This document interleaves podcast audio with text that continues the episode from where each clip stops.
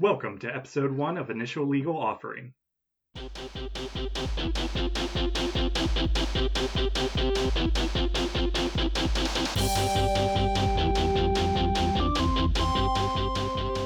More informative than a Donald Trump tweet. More addictive than a can of salt and vinegar Pringles. It's Initial Legal Offering, the latest in crypto news and regulation.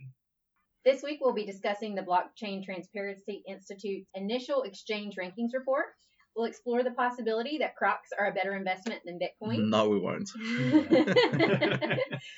We're going to explain why cryptocurrencies are on the rise in Latin America and other developing countries. We'll debate how cryptocurrency should be a defense against lawful and unlawful discrimination. And we will be discussing our crypto of the week. And this week it is Loopring. It's not the first blockchain based contraceptive. It's Loopring. that would make an amazing commercial. we have crypto and blockchain's most sophisticated and charming panel with us this week. I am Laura Beth Waller. I have a master's degree in tax law, and I am the voice of reason and crypto muggle on the panel. To my left, I'm Sevi Domang. Uh, I've been in IT and security for the last uh, several years and uh, actively in crypto for the last two. I'm Ben McLaughlin. I'm relatively new to the cryptosphere. I was originally raised by a pack of wildebeest in the southern Serengeti, where these guys found me and brought did me back to life. this? this is way too I've prepared. basically done that sounds rehearsed, man. basically done a 180 over the past year as far as cryptocurrency is involved, going from knowing absolutely nada to becoming an early adopter and supporter of the movement. Fantastic. And my name is Jared Pierce. I am the shameless chill of any cryptocurrency, so long as it's worth the damn. I do consider myself a Bitcoin, a uh, bit of a Bitcoin maximalist. Uh, but at the end of the day, I'm super excited for you to be uh, joining us, and let's get started. So it's time for the news. We uh, really need to get uh, an intro here, some Yeah, way, think some intro music. we can start on that next week, right? That's that's week two's material, I think. Yeah. Okay, so uh, up first, uh, we have the Blockchain Transparency Institute. Sevi, that's you. Yeah, so uh, we have a new report out from the Blockchain Transparency Institute uh, that uh, that looks at the uh, accusations of wash trading among the uh, top 130 cryptocurrency exchanges. So I assume most people are going to know what wash trading is. So but let's just pretend I didn't read the article. yeah, pretend, sure. Um, yeah, so wash trading is um, the process by which an exchange might uh, create buy and sell orders. So they're essentially trading with themselves uh, to create the appearance of more volume than there actually is. Um, this is also a technique that can be used um, for offset of gains in for tax purposes. Yeah, Um, so I, this is the sort of thing that I found the most interesting about this article is that um, wash sales can be used to generate a loss, and um, it's a really interesting um, phenomenon, I guess, in cryptocurrency because the Internal Revenue Service um, says that you know there's a, a code, a section of the Internal Revenue Code that says that loss deduction is not allowed in stocks and securities, but cryptocurrency is not a stock or security. So for tax purposes, you can do a wash sale. Well, isn't there also an IRS code that says something to the effect of, you know, if you do stuff to just take a loss to uh, reduce your overall tax liability, they could look at your intent for doing that and undo that um, action. It's kind of like a catch-all. Don't have bad faith when you're doing your taxes. Uh, I mean, I do know that this section of the code, uh, 1091, specifically relates only to stocks and securities. Gotcha. Um, and you can't, ba- basically, what they're trying to avoid is you buying something at $10, selling it when it's dropped down to five. Uh, you know, realizing that loss and then rebuying it at Gotcha. five dollars and hanging on to it, right? Yeah. But so far, there's nothing that says that that's not allowed, which I found really interesting Well- as a side note to this article. yeah. I mean, wash trading in general has been illegal since 1936. So, um, I mean, I don't know uh, if that is the same statute that you're referring to and doesn't apply to commodities or um, So we're, we're Property. not talking about soap, Yeah. guys. yeah. Well, of course, the first thing you think is with wash, like money laundering. Yeah. right?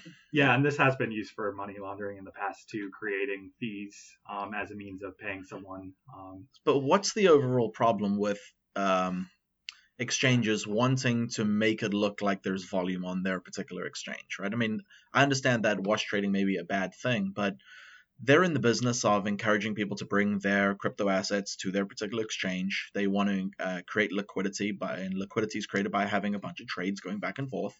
Um, where's the harm here to the crypto community?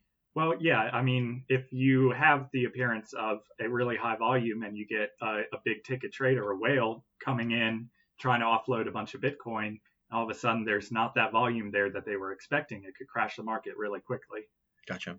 So, um, wash trading equals bad. Yeah, pretty much. Well, the good news is, like in the U.S., all the top U.S.-based uh, exchanges, um, at least according to this report and their metrics, did not show any evidence of wash trading. Um, Coinbase, Gemini, Kraken, Bittrex, uh, there was no evidence there. Um, in general, um, it looked like mostly um, the Asia-based markets, mostly Hong Kong and Singapore, are the worst offenders of this.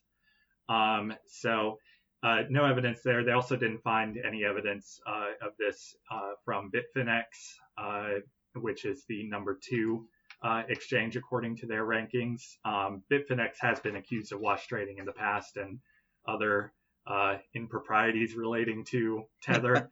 um, so, I mean, in my opinion, the jury's still out on that one. But according to this metrics metric that they used, um, Bitfinex also did not show any signs of wash trading. Didn't this um, have some consequences for Coin Market Cap for how they're calculating volume and circulating supply, and they removed like a bunch of Korean exchanges? Yeah, Coin Market Cap has addressed this in the past, and um, I believe they have a um, FAQ or something like that on yeah, their sites. Uh, and either a flag or um, adjusted volume on their rankings. Um, that that also addresses this. I think overall, what the blockchain um, transparency transparency institute is doing um, in ranking these exchanges, though, is a good thing because it um, it you know one transparency is in their name, um, but it also uh, gives some credibility to using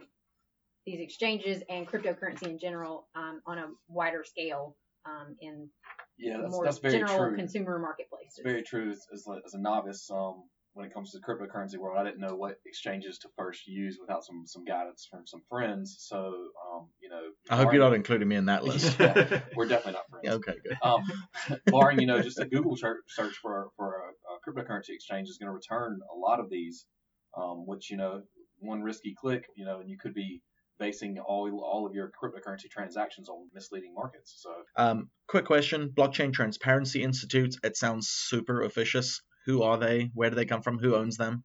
Any idea? That's, Uh, that's a good question. They're not super transparent. And it's about not that. transparent about no, that. I'm just kidding. I don't know. Got it. Got it. Yeah, and I think that's something that um, I think we need to be aware of just generally when we're looking at articles and information online. Anyone can create a website. Anyone can um, an institute, and uh, I, I imagine that if a bunch of U.S. exchanges are not wash trading, and at least according to this Transparency Institute, uh, it could be that those exchanges put together the Transparency Institute with the metrics that they're measuring to determine wash trading. Yeah, uh, I mean, um, this report was uh, at least partly based on an earlier report from another researcher who had done something different, but looked at um, slippage or the uh, amount of price movement that would happen um, when a large order is submitted on the market.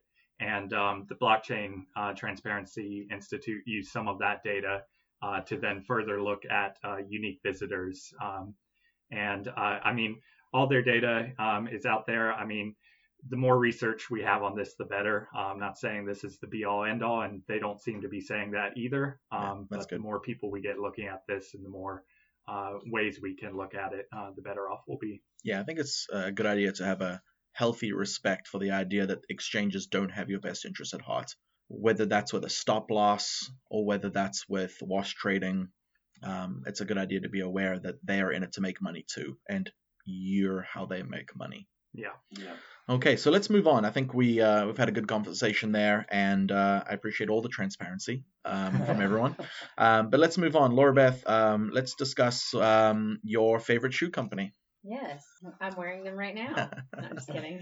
Um, so, a New York Times reporter um, tweeted out uh, basically a graph that indicates that over the last year, uh, from August 16, uh, 2017 to August 17th. well, his, his tweet was sent on August 17th, um, that Crocs were a better investment than Bitcoin. Uh, of course, there were, were a lot of reactions on Twitter, and it also kind of spurred some um, spin off articles about Crocs um, in general. And uh, one of the interesting things that I found out was that uh, Crocs aren't uh, being manufactured anymore.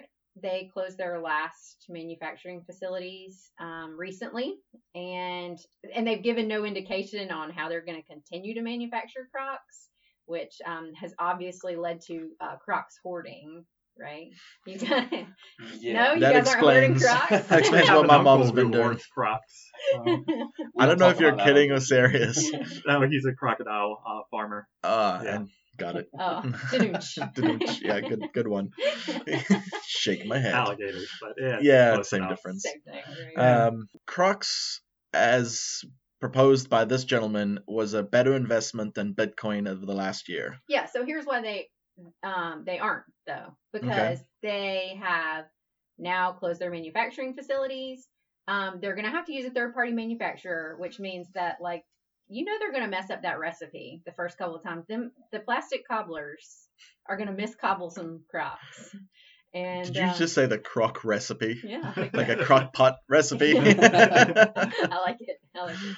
Uh, yeah, the, the crock crock pot is going to be, you know, there's always a little uh, bit of a learning curve whenever you have to. And uh, depending where the manufacturing takes place, if it's overseas, they could be dealing with tariffs. So if you've got no Crocs and you're interested in getting into the Croc game, you may see a bit of their overhead, or you'll see your price of your Crocs increase if these uh, tariffs um, affect Croc production or imports. Um, Definitely. but I think there's a bigger issue here, looking at it from a technical standpoint. If you buy a pair of Crocs, and let's say you bought it as a business expense, I thought that was the universal sign that you've given up all hope. that it is uh, 100%. Um, but let's say you bought you some camo Crocs um, to go with we your are in North Carolina. yes, so that's it's- uh, that's the only thing. Crocs that they sell in North Carolina. So let's say you bought some Crocs and you bought it as a business expense. Um, you would expect those Crocs to depreciate Sure. over a period of time. What do we have an uh, estimation of what the lifetime value of a Croc is? Of the, a pair of Crocs would be to a person, maybe five years before they fall to shit. That's I, I can't say that I, I've personally tested this, but I do know that they last a, a good long time. You know, for But they're only going to decrease in value. sure, sure. Yeah. I um I think that if you're looking at investing in a company where their commodity is going to inevitably decrease and their production's been outsourced, that while Crocs may have had an amazing year last year, if you look at any other window of time between the Crocs stock and Bitcoin, Bitcoin blows Yeah. Crocs out of the water. Crocs- not even just a little bit.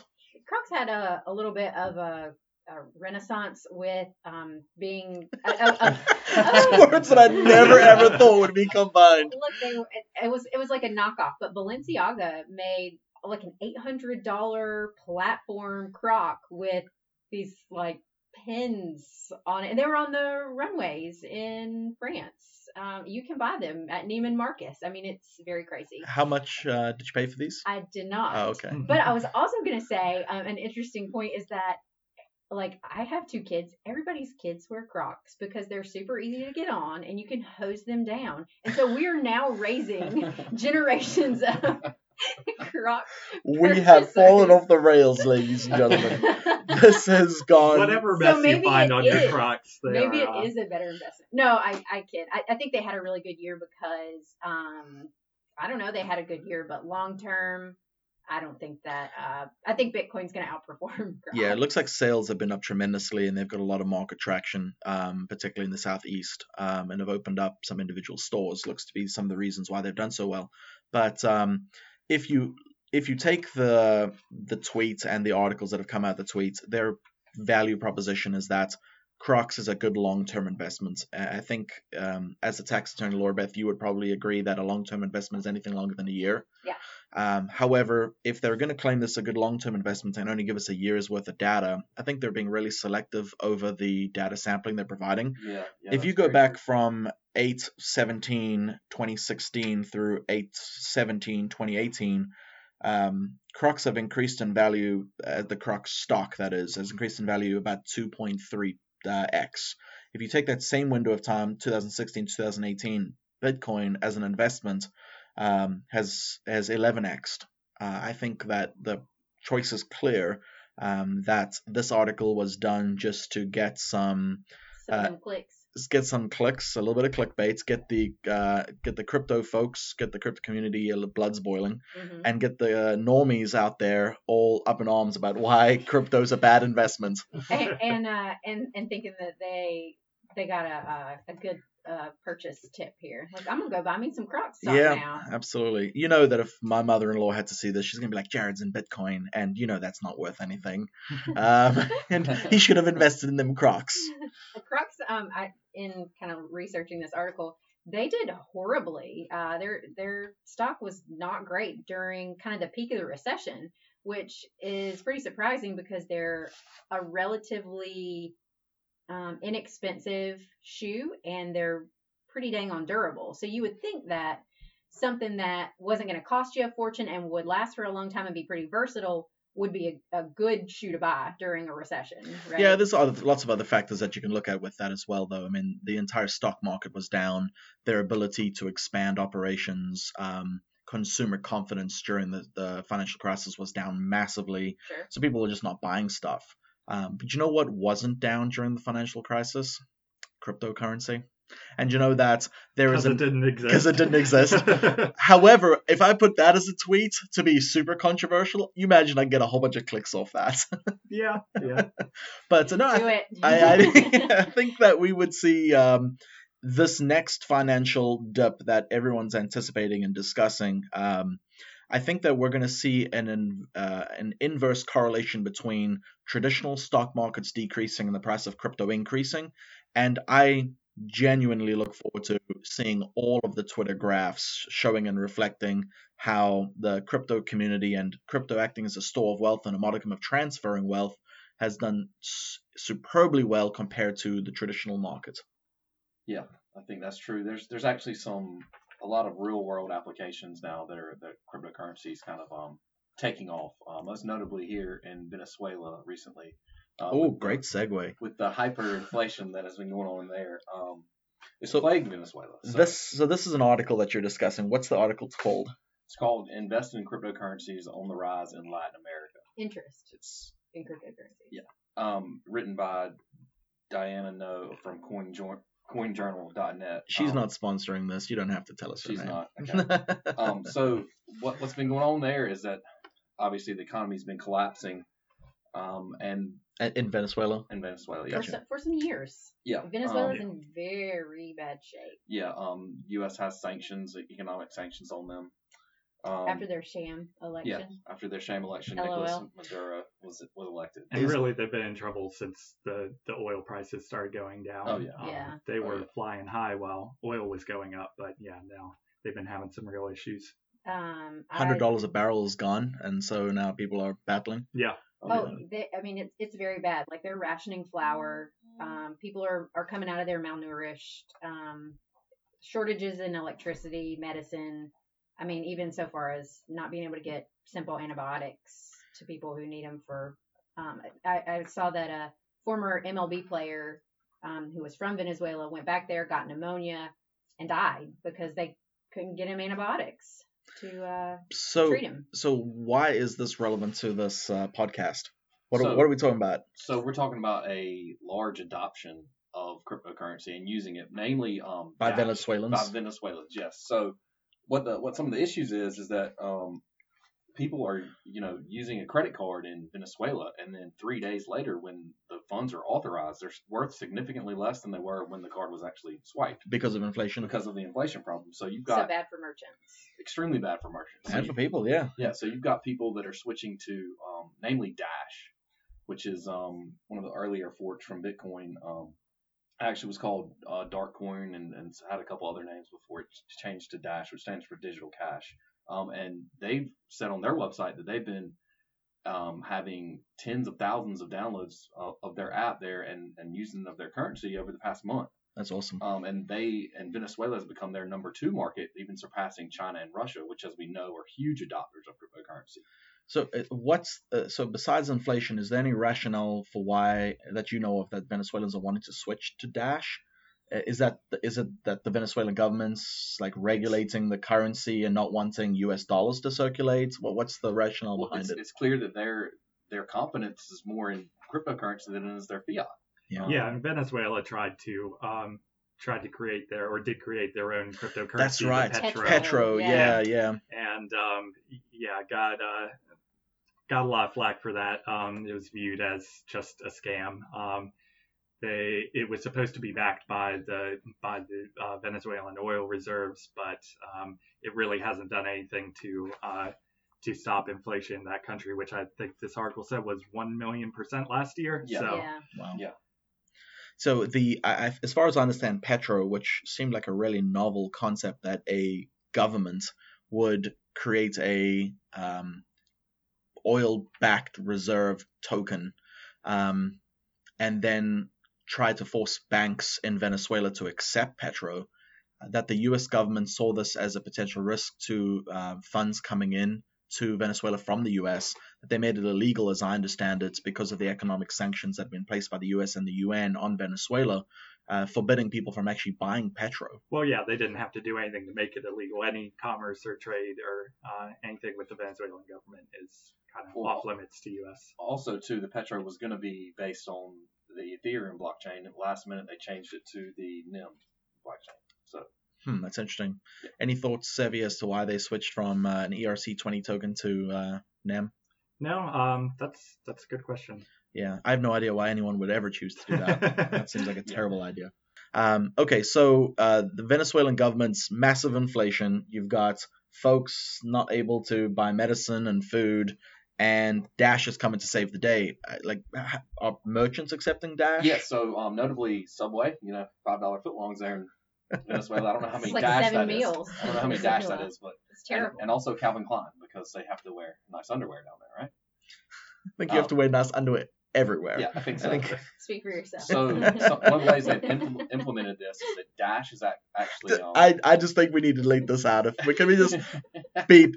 And that's at minute 22 to, to just just straight up just have some dead space, Yeah. dead air. Yeah. Okay. I'm sorry. Any underwear talk, just remove it from this podcast. Unless it's Tommy John's. Unless it's Tommy. By the way, we are open to a Tommy yeah, John Tommy sponsorship. John's, hit us up. Um, we are actively looking for sponsors. We will shill Tommy John's um like it's That never been y'all shilled before. That's what it is, Uh, yeah. right? Absolutely. They, Um, it's whatever the. No, let's move we on. I will I will walk around downtown Durham and lunge the entire way so long as I'm wearing Tommy John's and they're sponsoring this podcast. I don't know, no sponsors if they see you doing that. Um, Oh, yeah, okay, so so one of the ways No Tommy John's in Venezuela yet, but Yeah. we're excited about that We're- it's market. an Yeah. emerging market, guys. Emerging. For sure. So, so one of the ways that Dash has um, kind of implemented this mass adoption um, is that they partnered with uh, Crypto Mobile Corporation. That's crypto with K R I P T O. Um, is that they've started this um, partnership with them where they can acquire, use, and spend and store cryptocurrency on these digital cell phones. On cell Nice. phones. Yeah, smart. Um, and the, these mobile phones, which retail for less than $100, um, they come preloaded with um, Dash ecosystem on there. So you've got the wallet, um, an exchange service, and then third-party app, third-party Jeez. apps up there too. That's ingenious. So you know this, while it's a sad, sad state of affairs down there in Venezuela, I mean you can kind of see that where where you have these deepening economical crises, you have or crises, excuse me, you have the need for cryptocurrency for, for where the government is obviously failing its people. Well, it's a distrust for the government and the, the legal tender of the of the country um, will cause people to do things. I think um, in in our show prep we had discussed um, Orania, the community in South Africa, Yeah. that was uh, contemplating creating their own ecosystem token so they didn't have to rely on the South African rand. Um, I think there's been several places like around the world where people have had a distrust for the currency. Uh, I think Zimbabwe was another one. The Zimbabwean dollars e- experienced hyperinflation. Um, and I think it's a natural next step is that when you have distrust for what the government's doing, that you move your um, your ability to transact with money into a different medium. Yeah, the article also mentions that um, you know Turkey, Ukraine, and Argentina are also experiencing somewhere between 20 to 30 percent inflation right now, and that Dash was actively seeking ways to, to kind of jump into those markets as well. Um, it's just it's kind of an interesting note that um, cryptocurrency is being adopted like that. I mean, almost like a necessity. Yeah, it's becoming a need rather than you know for our use here in, in the states is you know kind of a novel concept. I mean, this is actually becoming a need in these countries. So I think that's a good segue into the next article because I think it's becoming more of a necessity in the U.S. as well. I think your your statement a moment ago of um, it's not so much a need in the U.S., but it looks like it may be heading that direction.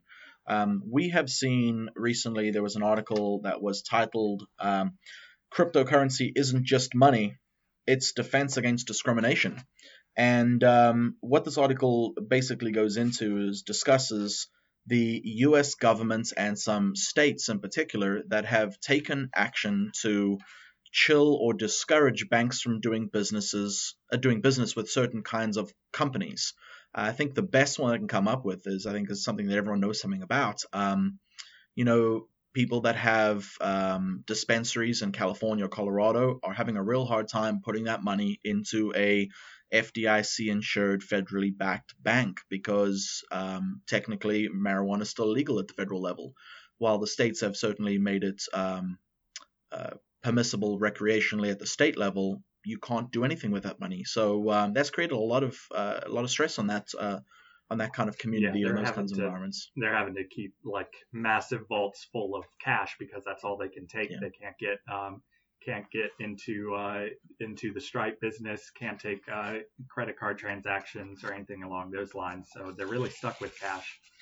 there was a, a pretty interesting lawsuit that um, the NRA had to file, and I feel like, um, uh, despite what your political affiliation or belief may be, as it, when it comes to firearms, when the government starts taking actions to discourage banks from doing business with you, filing a lawsuit is pretty much your only choice. Yeah, especially in the case of the National Rifle, Rifle Association, whether you agree with their views or not, it's you know the Second Amendment does exist and say says that you can you know have the rights to, to bear arms. Now, whether you know there's a whole argument on what kind of guns that could be, but you know when when banks and the government is actually telling banks to you know cease doing business with with this this this organization that has been around for for, for hundreds of years Since um, the Civil War. Yeah, I mean, you you see that all of a sudden the banks having you know this government regulation is can can you know necessarily discriminate um, based on the viewpoint. So, So that's exactly what this lawsuit's about. Interestingly enough, it almost seems like you've read this article. Um,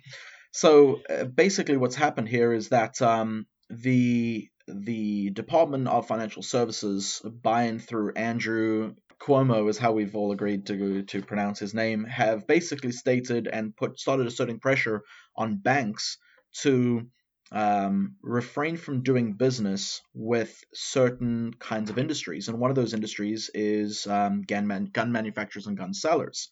And the NRA felt forced to go and file this lawsuit saying that the Department of Financial Services and Andrew Cuomo um, putting all this pressure. That's how you say it. Is that how you say it? Mhm. Okay. He was the governor of New York, I think, at one time Yes. as well. Um, they have gone so far as to start contacting banks and basically, according to the allegations of the complaints, threatening them that if they don't stop doing business with the NRA, that they're going to investigate them and find a way to fine them for their inaction. So, the Department of Financial Services, most folks don't know this, but was created after the 2008 financial crisis, and they regulate massive volume of money through the banks that they regulate. It's something like 70 trillion dollars or some some such nonsense. Uh, but at the end of the day, what ended up happening is that uh, the NRA um, relationship with their banks and their members' relationship with the banks, the banks started firing them and closing accounts, uh, firing them as clients or customers and closing their accounts, saying that they don't have the ability or they're not permitted to have these relationships because the the state government of New York is saying that they shouldn't do it.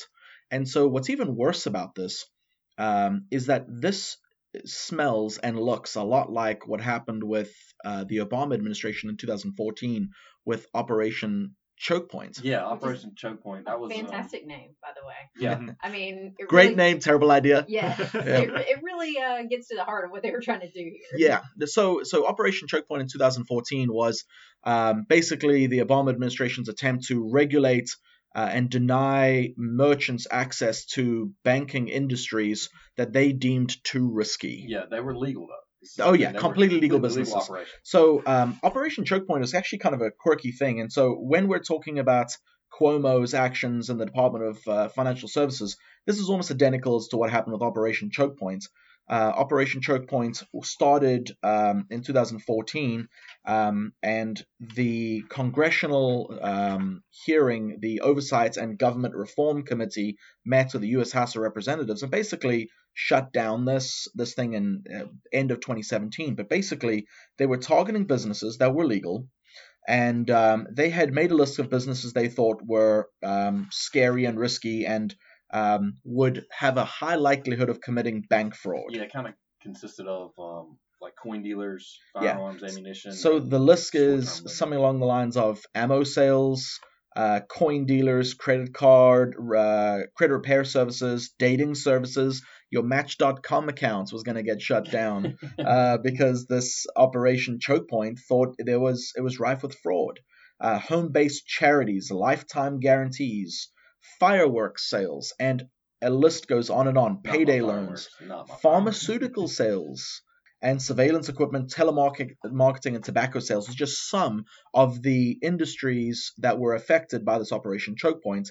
And this effectively was the government not liking what they are the these these legal businesses are doing and figuring out a way to cut their access off at the knees to banks and to the banking industry. And so this article proposes uh, this crypto isn't just money; it's a defense against discrimination from the government.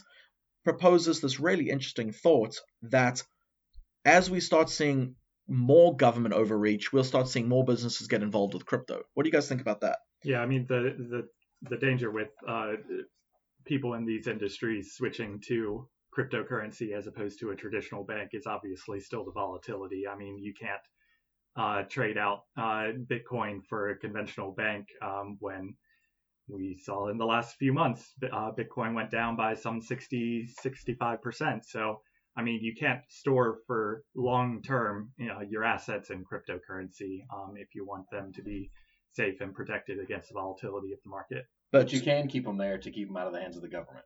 Yeah. So I, I think what what's happening with NRA here and what they're alleging in their complaints is that the Department of Financial Services have, with the intention of instructing, chilling, and deterring banks from doing business with NRA, have discriminated against their ability to have political free speech. So I, I think it's only going to be natural that they're going to find a mechanism to have this money held outside of traditional um, markets like what's happened with coins like Paragon. Paragon is like the largest marijuana dispensary and sales supply business. Uh, they literally trade a token in exchange of as a replacement for legal tender in California, and it's massive. Smart. Yeah, the the article presents this kind of unique take on the situation that what what if a financial regulator all of a sudden decided that they thought that the ACLU's um, stance on the First Amendment was distasteful. And Let's be honest. Uh, like the NRA has had uh, has created its own issues. Um, there's been massive like Twitter campaigns that have um, tried to shut off advertisers uh, that did business, for instance, advertising on NRA TV.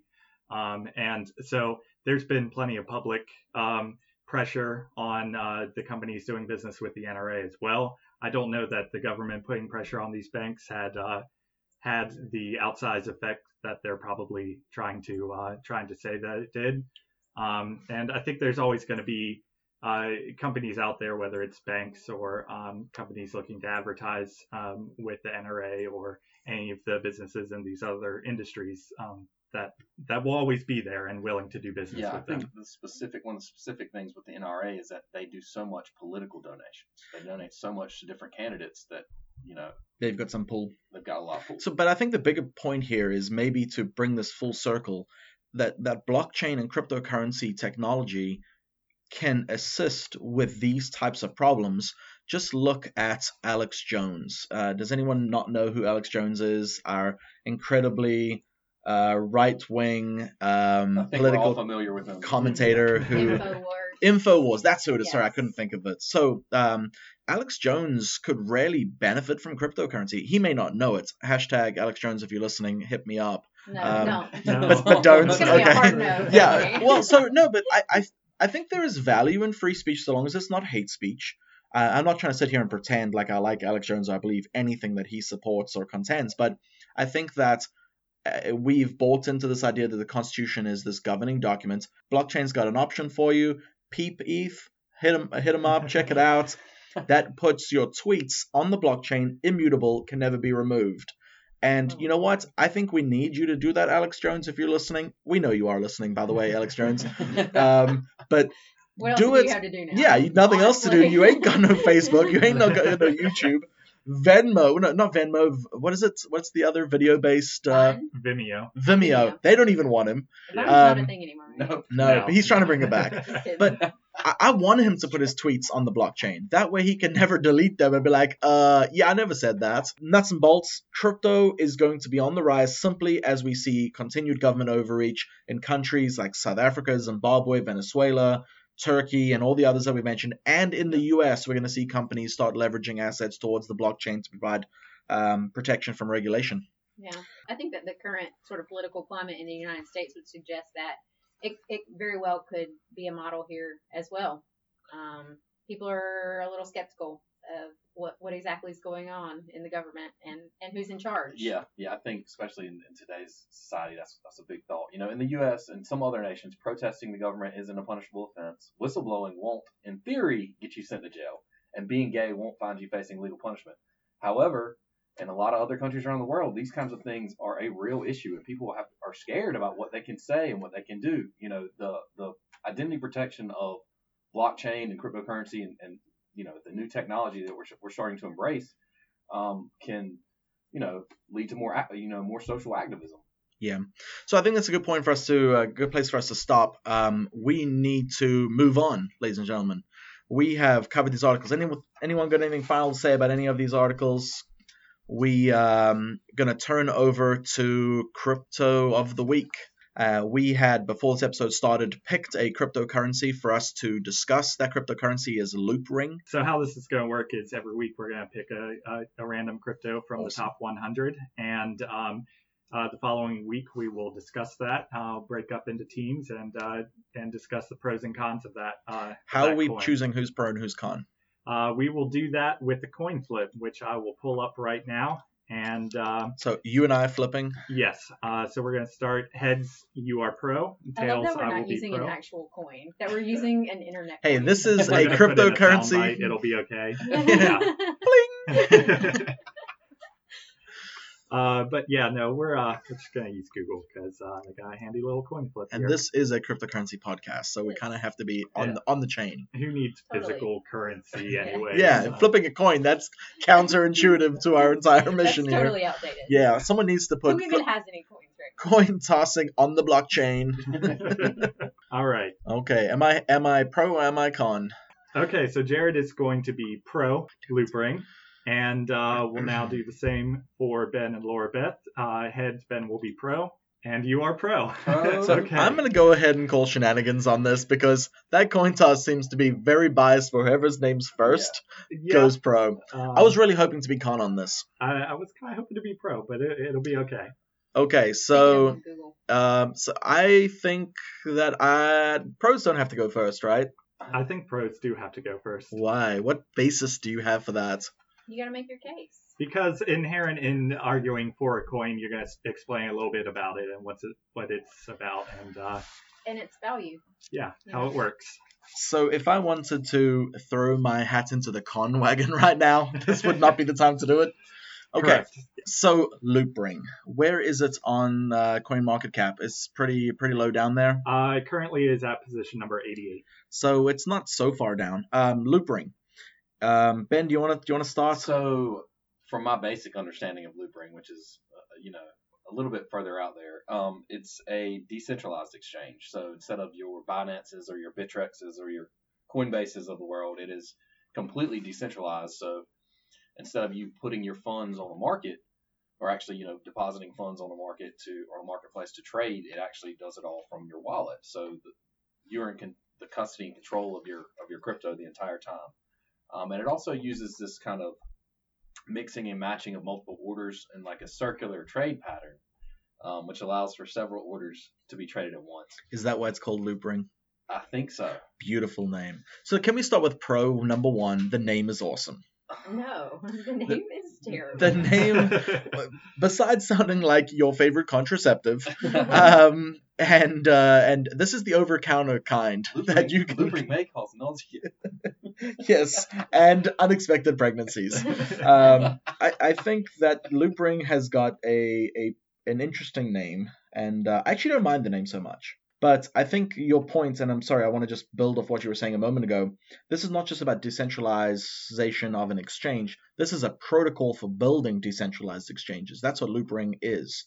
Uh, it's not just the means of having a, an exchange, one exchange. It's about making as many exchanges as you possibly want there to be. Well, that's true, and that's that's probably a good thing from what we heard from from the earlier article, in that a lot of these exchanges are inflating and and and, and they're involved in wash trading. So. Yeah. Well, I, so here's an interesting. Oh, I don't know if I want to bring this up because this is a little bit of a con. Um, but there is nothing about this that could do away with wash trading. You could still technically create wash trading if you were mining on your own relay, if there was enough control in the protocol to ensure that your transactions were mined at your own relay. But that also could give you the ability to do it at a really low cost to increase liquidity, which could be a pro. But it's so it's wash trading, but maybe the best kind of wash trading.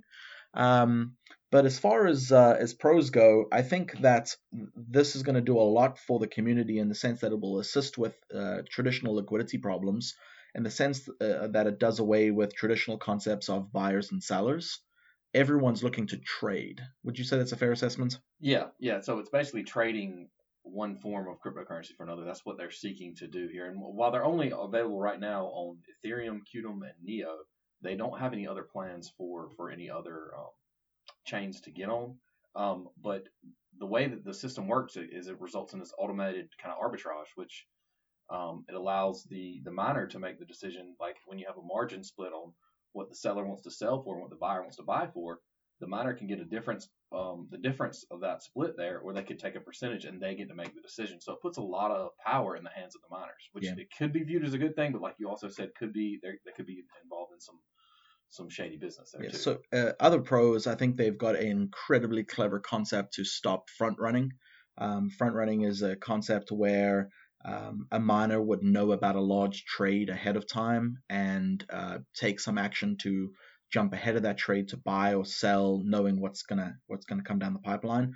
That kind of protection is something that is sorely lacking on a lot of these centralized exchanges, where um, the people that run the exchanges have the ability to front run um, in a massive way and and are making a crap ton of money doing it. Um, there are some um, other interesting concepts that are worth discussing. Is that um, this idea of uh, creating a decentralized exchange protocol does away with traditional on-chain protocols where you have to pay for gas for every transaction. Yeah, there's a there's a small mining fee uh, associated with this, but I think it's an incredibly clever concept that they've come up with. I will say, um, while Loopring is building their product, they've got a tremendous amount of money that they've raised um, through an ICO to um, build this out and, and, create a protocol that becomes the standard protocol uh, in the ecosystem. Um, and they've got a massive volume of money, uh, I think somewhere in excess of 30 million. Um, they've got a current self valuation of 182 million dollars for their entire protocol and entire product, and they're building again, as Ben said, on ETH, uh, Neo, and Qtum to uh, put exchanges, uh, decentralized exchanges, in each one of those protocols. So I'm excited about it. I think it's an uh, an interesting concept, and they definitely have a uphill battle.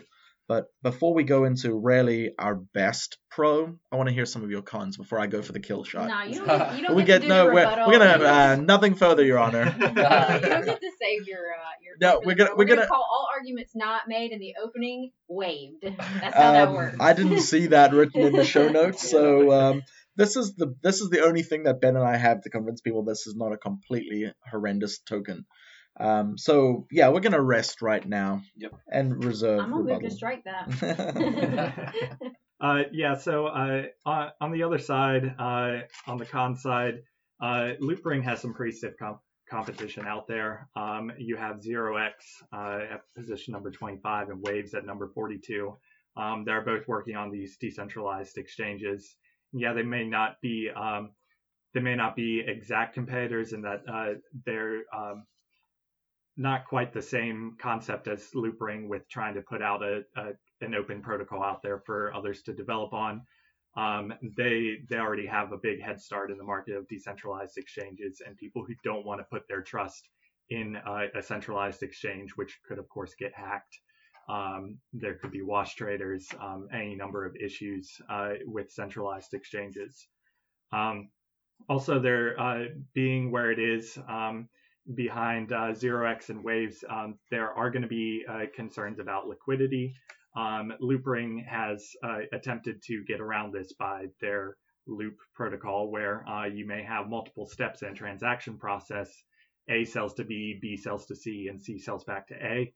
Um, but uh, the problem remains um, if there aren't enough people on this network, and their their network is further being um, being cut up by having these different nodes or relays that may not run the exact same impl- implementation of the protocol um, then there's going to be concerns about liquidity and uh, being able to get your orders through. So let me jump in and ask you a question about your your con there. They're not all running the same implementation of the protocol. What do you mean by that? Um, so in the Loopring protocol, um, they've laid out uh, how the protocol works and different ways that uh, nodes or relays can implement that protocol, uh, different fee structures that they can set up um, whether they want to work on uh, the Ethereum or the Loopring, or sorry, the Ethereum or the uh, Neo or Qtum um, blockchains.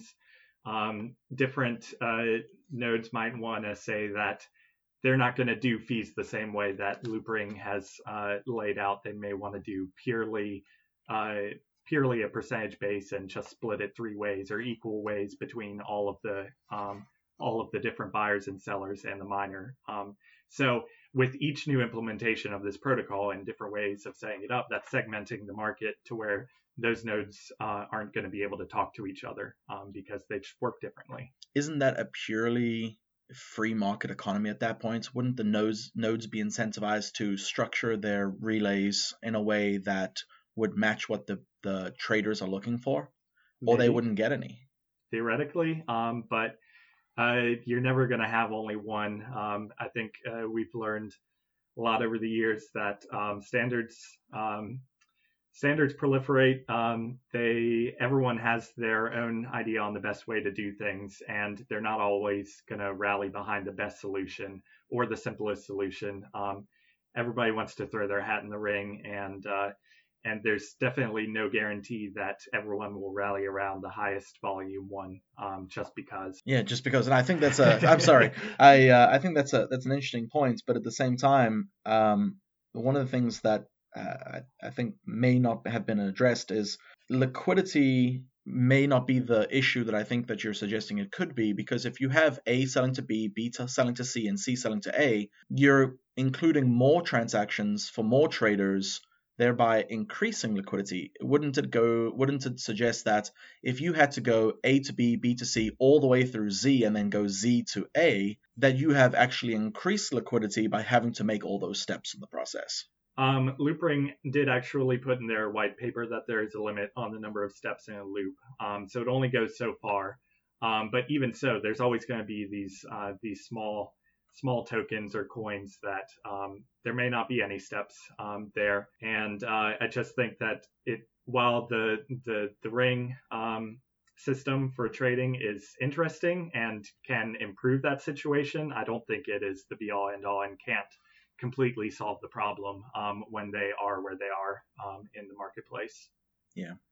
So do I get to go con now, or do I have to stay pro? Should have raised it in your opening. Yeah, well, no, I uh, I was pro in my opening. I, Did I, you um did does your con point relate to any of the reasons, or your pro point relate to, any of the reasons? So I'd like to con? I'd like to bring up a con point and not a pro point, which I think is a big issue. Um, if if I could play devil's advocate for a can second. Kick it in our goal. That's cool. Like, yeah. Uh, so here goes the own goal. Um, I think that there is a significant issue with loopring operating um, in the current structure. I think that the idea behind relays and miners facilitating transactions does raise a very significant problem because you act as a money maker. You you act as the person trying to facilitate transactions between numerous parties, and you are assisting in transferring that money and hashing those those transactions.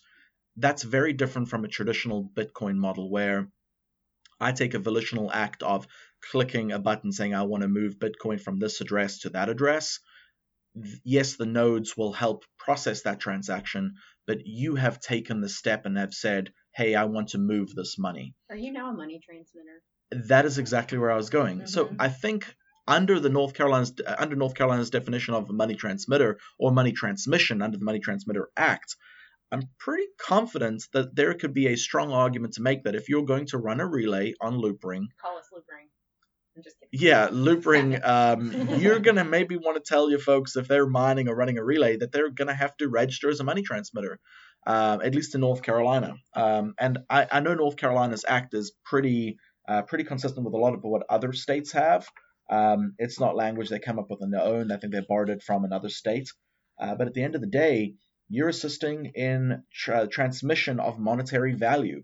Um, it's very different from running a Bitcoin node, and as such, I think that there may be a need for a money transmitter license. That's a good point. Gonna completely flip the script now. And, so now uh, you're going pro. Yeah. Um, I mean, Objection. All out of order. Laura Beth, our procedural due process uh, expert over here. uh, Hit me with it. What you got? Debatable. I just- I just don't see the the ways in which the miners are facilitating this transmission um, rising uh, to the level uh, that I think you're suggesting. Um, yes, they are finding maybe these uh, these steps in a in a loop, um, but does that rise to transmission? The money is still going from A to B to B to C to C to A.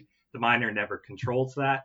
Um, they only help find that path uh, for that transaction to take.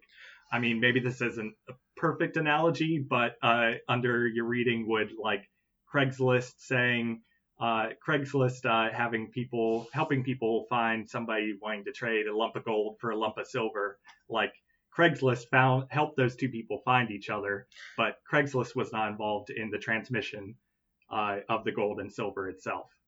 So I think it's a very interesting analogy, and I think there's a lot of reasons why the Craigslist analogy uh, is not a good fit. Uh, Craigslist, as I understand it, is that you put your ad out there and you get contacted by the person that's trying to buy it. Mhm. Um, and I think that's very different from the model that Loopring is is opting for. Let's say there was a version of Craigslist called Bobby's List.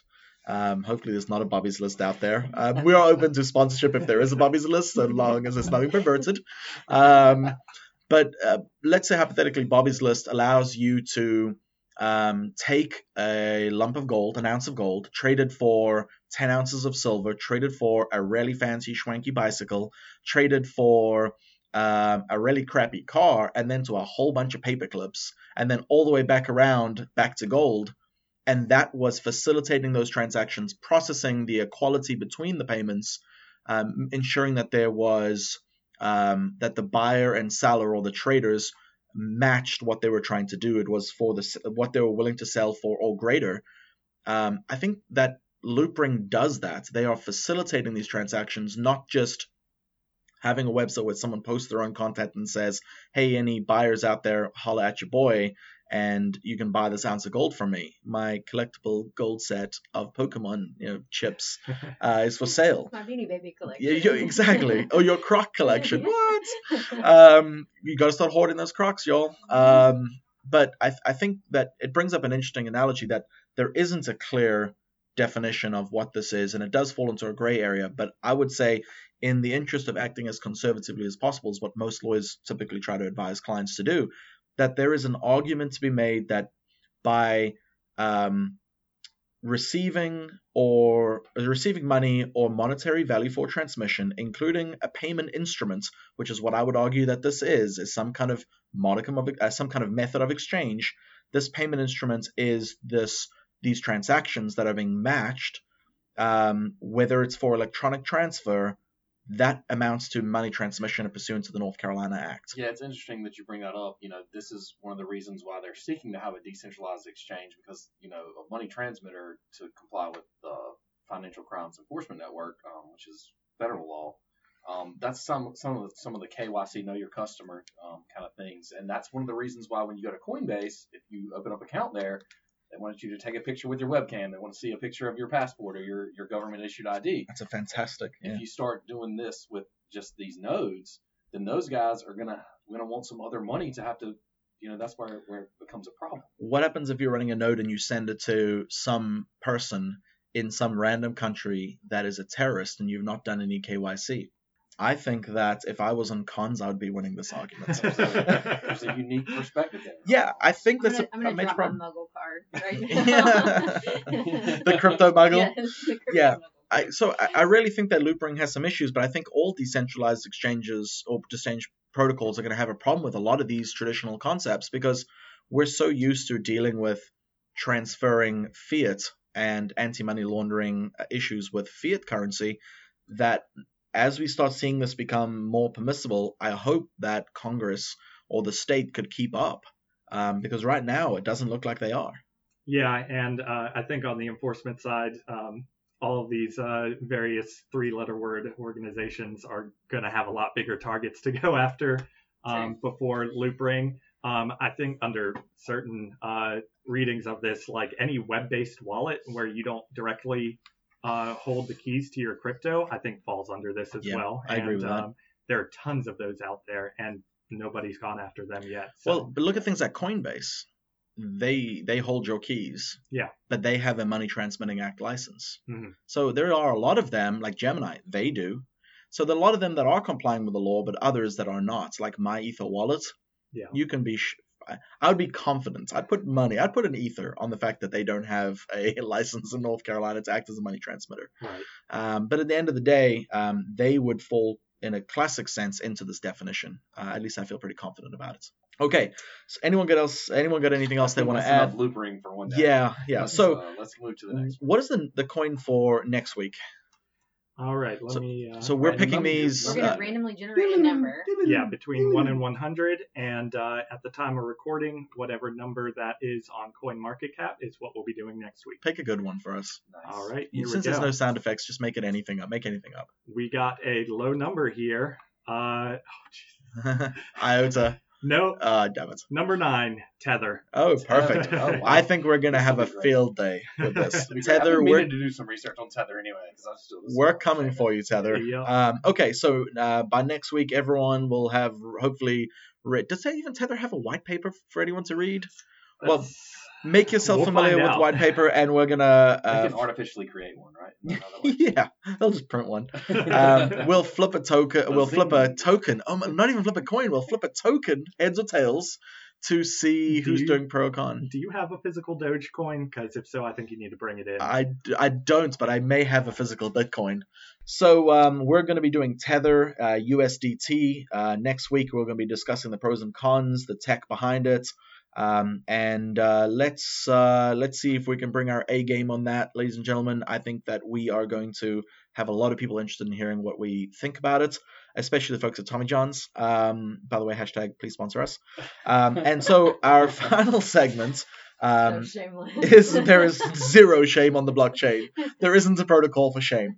Um, so, and, and the other thing about this, uh, Tommy Johns, if you're listening, um, and we know you are, um, we know for a fact that Satoshi listens to our podcast. Right, Um, yeah. He's The actually actual Sebi's Satoshi. uncle. Uh, Um, although there's only one, not f- fake Toshi. That's Craig Wright. We're not him, um, but real Satoshi. I thought Roger Ver was Satoshi. No, no, no, You're no. supposed to say close friend, not uncle. Oh, close friend. I'm sorry. Yeah, my bad. My Um, bad. We don't want him to get uh, tracked. yeah.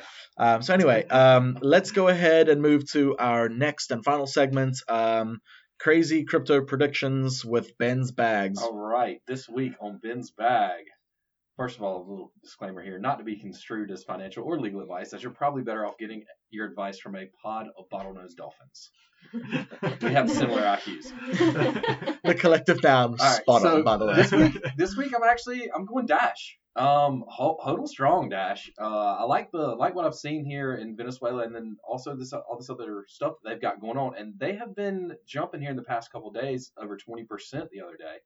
Um, I'm going to predict that at the end of September they're going to be over $300, uh, uh, over $300 a, a coin. But not to be construed as financial advice. Yeah, just pure prediction, just uh, off the whim of wild, wild speculation. wild speculation. Uh, To be clear, what are you basing this off? Just pumping the numbers up. I Do mean, you have like a bunch of butt flies in a vase somewhere, like circling around numbers? yeah, the so tea I set out different piles of sugar in the um in the kitchen, and then wh- whichever one the ants go to. Gotcha. So- okay, and they went to the three They went hundred. up to, to three hundred dollar pile. Got I, I, I was hoping they were going to go for the five hundred dollar pile, but they didn't. Okay. Okay. That, that is a crazy crypto prediction. That is, Yeah, uh, in wild. fact, insane. Uh, Whoa, whoa. white jacket. uh, straight jacket. Sorry, not white jacket. I was like, Jesus. I'm doctor. Uh, Dr. Ben's crazy crypto.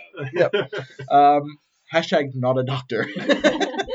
to be clear, Do not get up to the licensing board. no medical advice here Scalpel, either. Uh, Loopring was not a contraceptive. This is not medical advice. Uh, crazy Dr. Ben has a doctorate from an unlicensed and unaccredited med school in Venezuela. So, okay, so uh, I hope you folks have enjoyed listening to this. Anyone got anything to add? Say goodbyes. Go right ahead. Ben, Have a good week. Hold us strong, guys. Laura Beth, Thanks for listening. Savvy. Yep. Thanks for listening. Tune in next week. And thanks for listening to our very first episode. Remember, if you're in Venezuela, buy some Dash. And if you want to continue the conversation with us, feel free to hit us up on Twitter at Initial Legal. Thanks again for listening. See you next week.